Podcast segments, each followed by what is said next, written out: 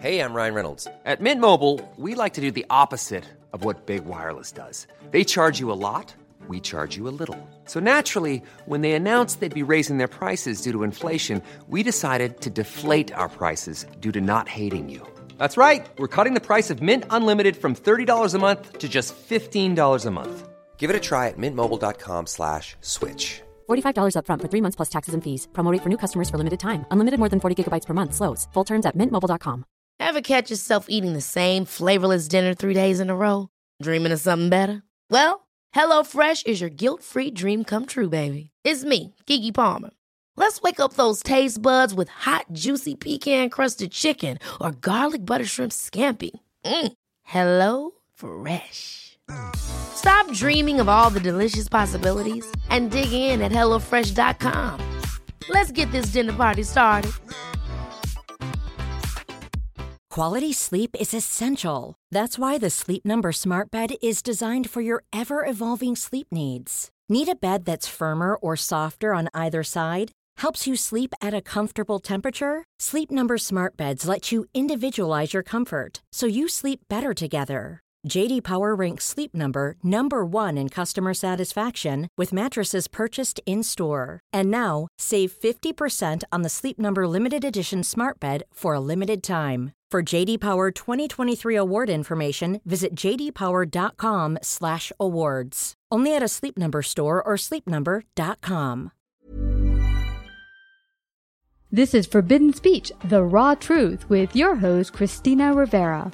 In this savvy broadcasting series, we delve into hot topics affecting us all. With cancel culture and big tech censoring any opposing ideas and thoughts outside of mainstream ideology, it has become more important than ever that we tell the raw truth about everything from U.S. world politics, COVID, Christianity, and everything in between. We invite all points of view to come and share their perspective honestly and respectfully. Hi, Dan Brdar. Welcome to Savvy Broadcasting Forbidden Speech, the raw truth. We're so grateful to have you here today. We're going to talk about the popularity of electric vehicles. Are they getting more popular? Um, the White House has pushed some new initiatives to get people interested in using electrical vehicles. And guess what? I love smart cars, electric vehicle, but I've always had concerns about is it really the best way to go? And you're going to share all of that with us because you are um, the CEO and director of Ideal Power. And they're um, a main industry out there um, getting people involved with that. And before that, you worked as CEO of FuelCell Energy. Um, but before we go to share all that, what even brought you into the fuel electric sector? well, you know, I uh, I've been involved in new energy technologies uh, most of my career, and you know, if you think about who are the big users of energy, it's obviously you know the transportation sector is one of the biggest. Mm. So it's been uh, you know a pleasure for me to be involved in bringing technologies that can help make things we use every day more efficient and, and more environmentally sound at the same time. Yeah, I, I love that part. And I think one of the biggest concerns for me, like I, I, have a smart car, which does take considerably less fuel just based on how small it is.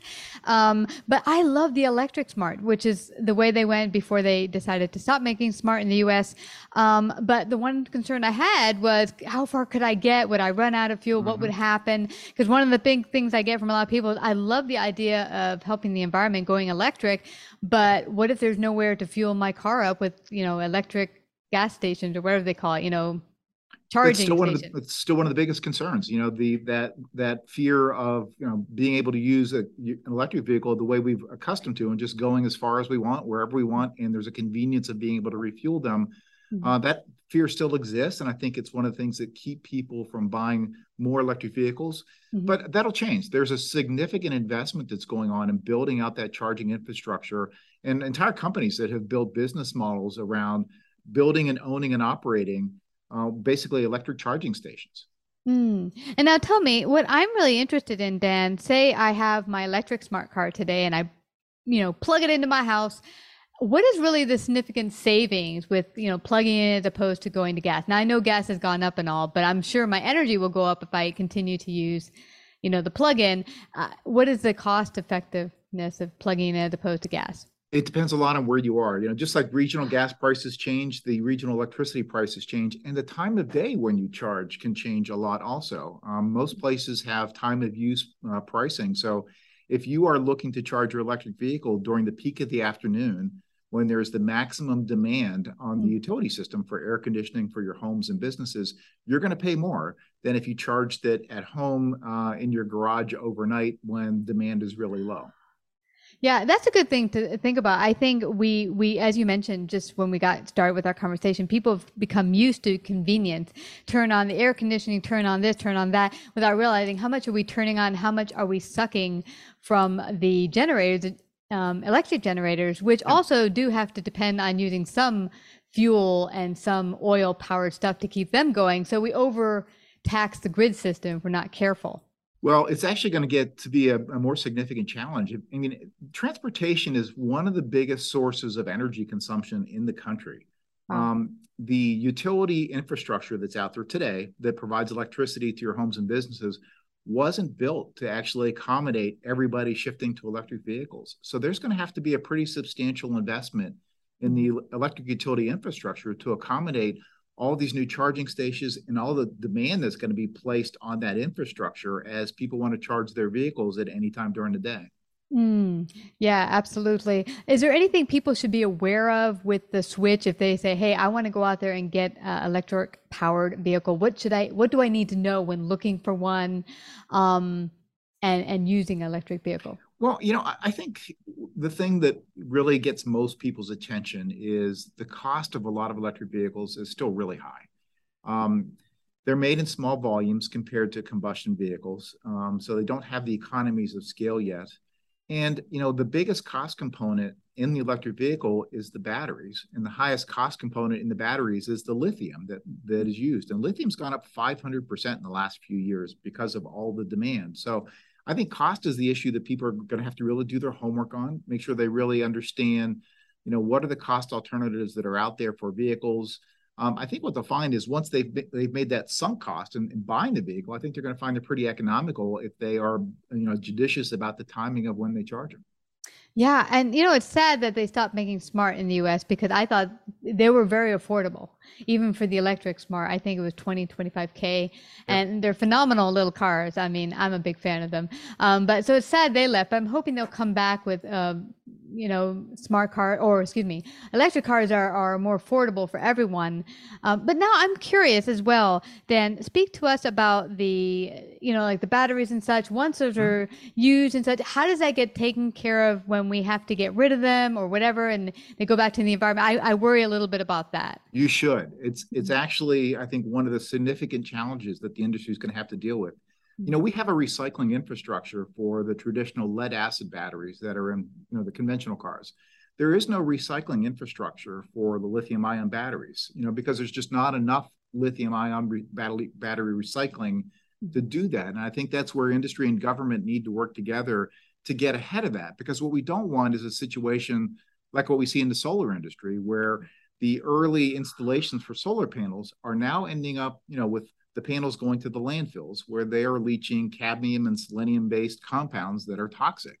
Wow. Uh, it's a it's a challenge for the lithium ion batteries because when they are sort of end of life in the vehicle, they still have a lot of energy. And lithium mm-hmm. fires uh, are a problem. You know, if if a, if you've ever seen a, a, lithium ion battery on fire, they are very hard to put out um, because they lithium actually reacts with water rather mm-hmm. violently.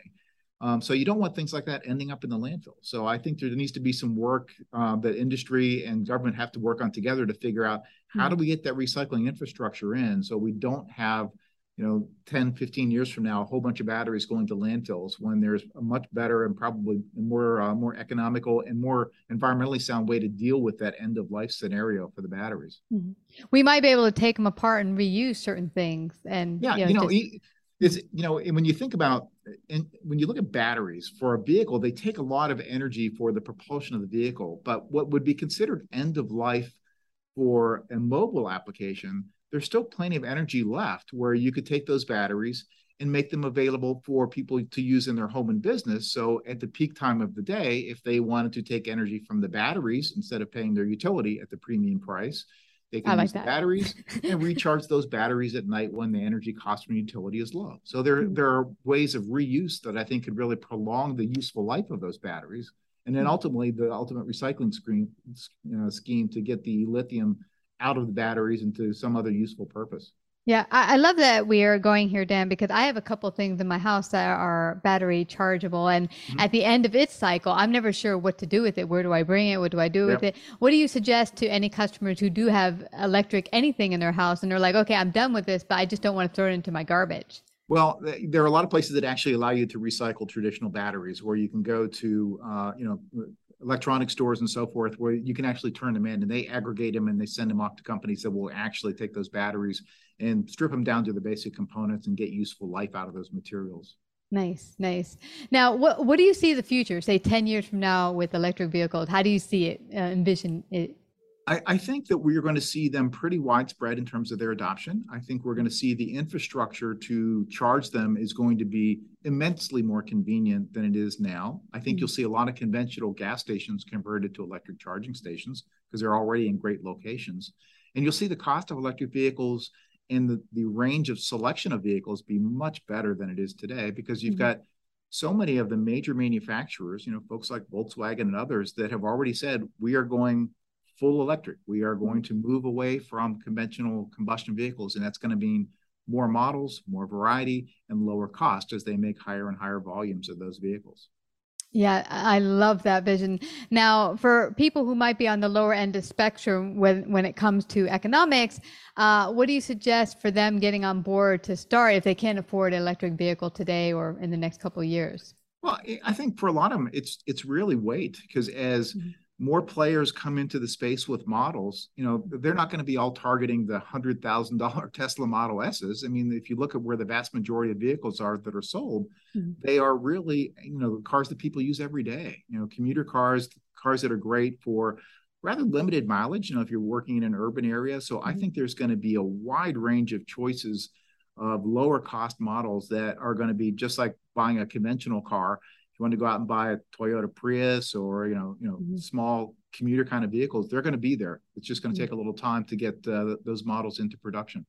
Yeah, and you know what, Dan? Most people, or I'd say a good portion of people, actually don't buy them straight out. Often they'll do a lease back, and hopefully there'll be more of those type of vehicles available for lease back if you're not ready to just put down all the money for a vehicle today. But also, you mentioned something else very important, Dan, which is um, just rethinking the whole thing. Like when you go on a new, say, um, way to eat and, and new lifestyle. And you decide okay i've got to prepare my meals so i can eat properly.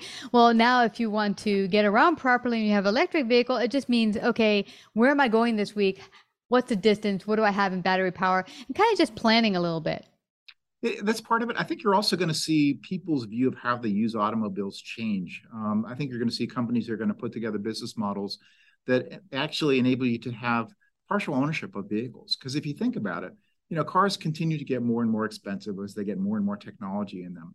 But the car is a really low utilization asset. It sits idle 95% of the time, you know. Uh, mm-hmm. So I think, you know, models where you can share ownership um, and participate in owning a vehicle that is that is relatively new in collaboration with others based on your use patterns mm-hmm. i think you're going to see those kind of business models come so that people don't have to dish out the money to buy you know a 20 30 40 thousand dollar vehicle. They can do something that is much lower cost still give them access to state of the art technology state of the art vehicles uh, and have a, a really great high performance ride that's available to them when they need it Mm. You know, this brings to mind for me, Dan. Uh, my husband is a pilot, and they have lease backs for um, like Cirrus aircrafts and such. That you know, they're quite expensive. They're like a half million dollars for an aircraft. Mm-hmm. Most people are like, if you're in middle of the range, bringing in 150, 200 grand a year, a little outside your price range per year. But a number of them will lease back with a number of other people together, and and then get on a timeshare of sorts where yeah. you share the aircraft when needed so you all get to have dibs to it and not have to take it out of pocket all the risk yeah, that, yeah. that, that model really applies to vehicles as well and it's a lot more practical because for most people you know there are times if you live in an urban area chances are you don't even use a vehicle most of the time but when you do want to go out of the city you want to have access to one you don't necessarily want to own it because you've got to pay to have someplace to park it it sits most of the time So those kind of ownership models where you can lease the use of it for a period of time uh, and schedule its use uh, makes a lot of sense for people.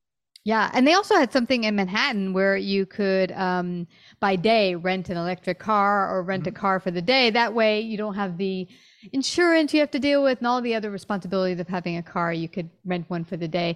Well, this has been fascinating. Where do people find out more about you, Ideal Power? How can they do that? They can take a look at our website. It's www.idealpower.com. You can learn about our technology that we're bringing to things like improve the efficiency of solar energy, electric vehicles, and a whole variety of applications. Awesome. Well, Dan, thank you so much for coming to Savvy Broadcasting's Forbidden Speech today. Thank you for having me on. I appreciate it. You betcha. Like, subscribe, and share this episode. To listen to more Forbidden Speech or Savvy episodes, visit savvybroadcasting.com. To find out about our paid sponsorship opportunities or how to become a guest, email Christina at lifeunscriptedradio.com.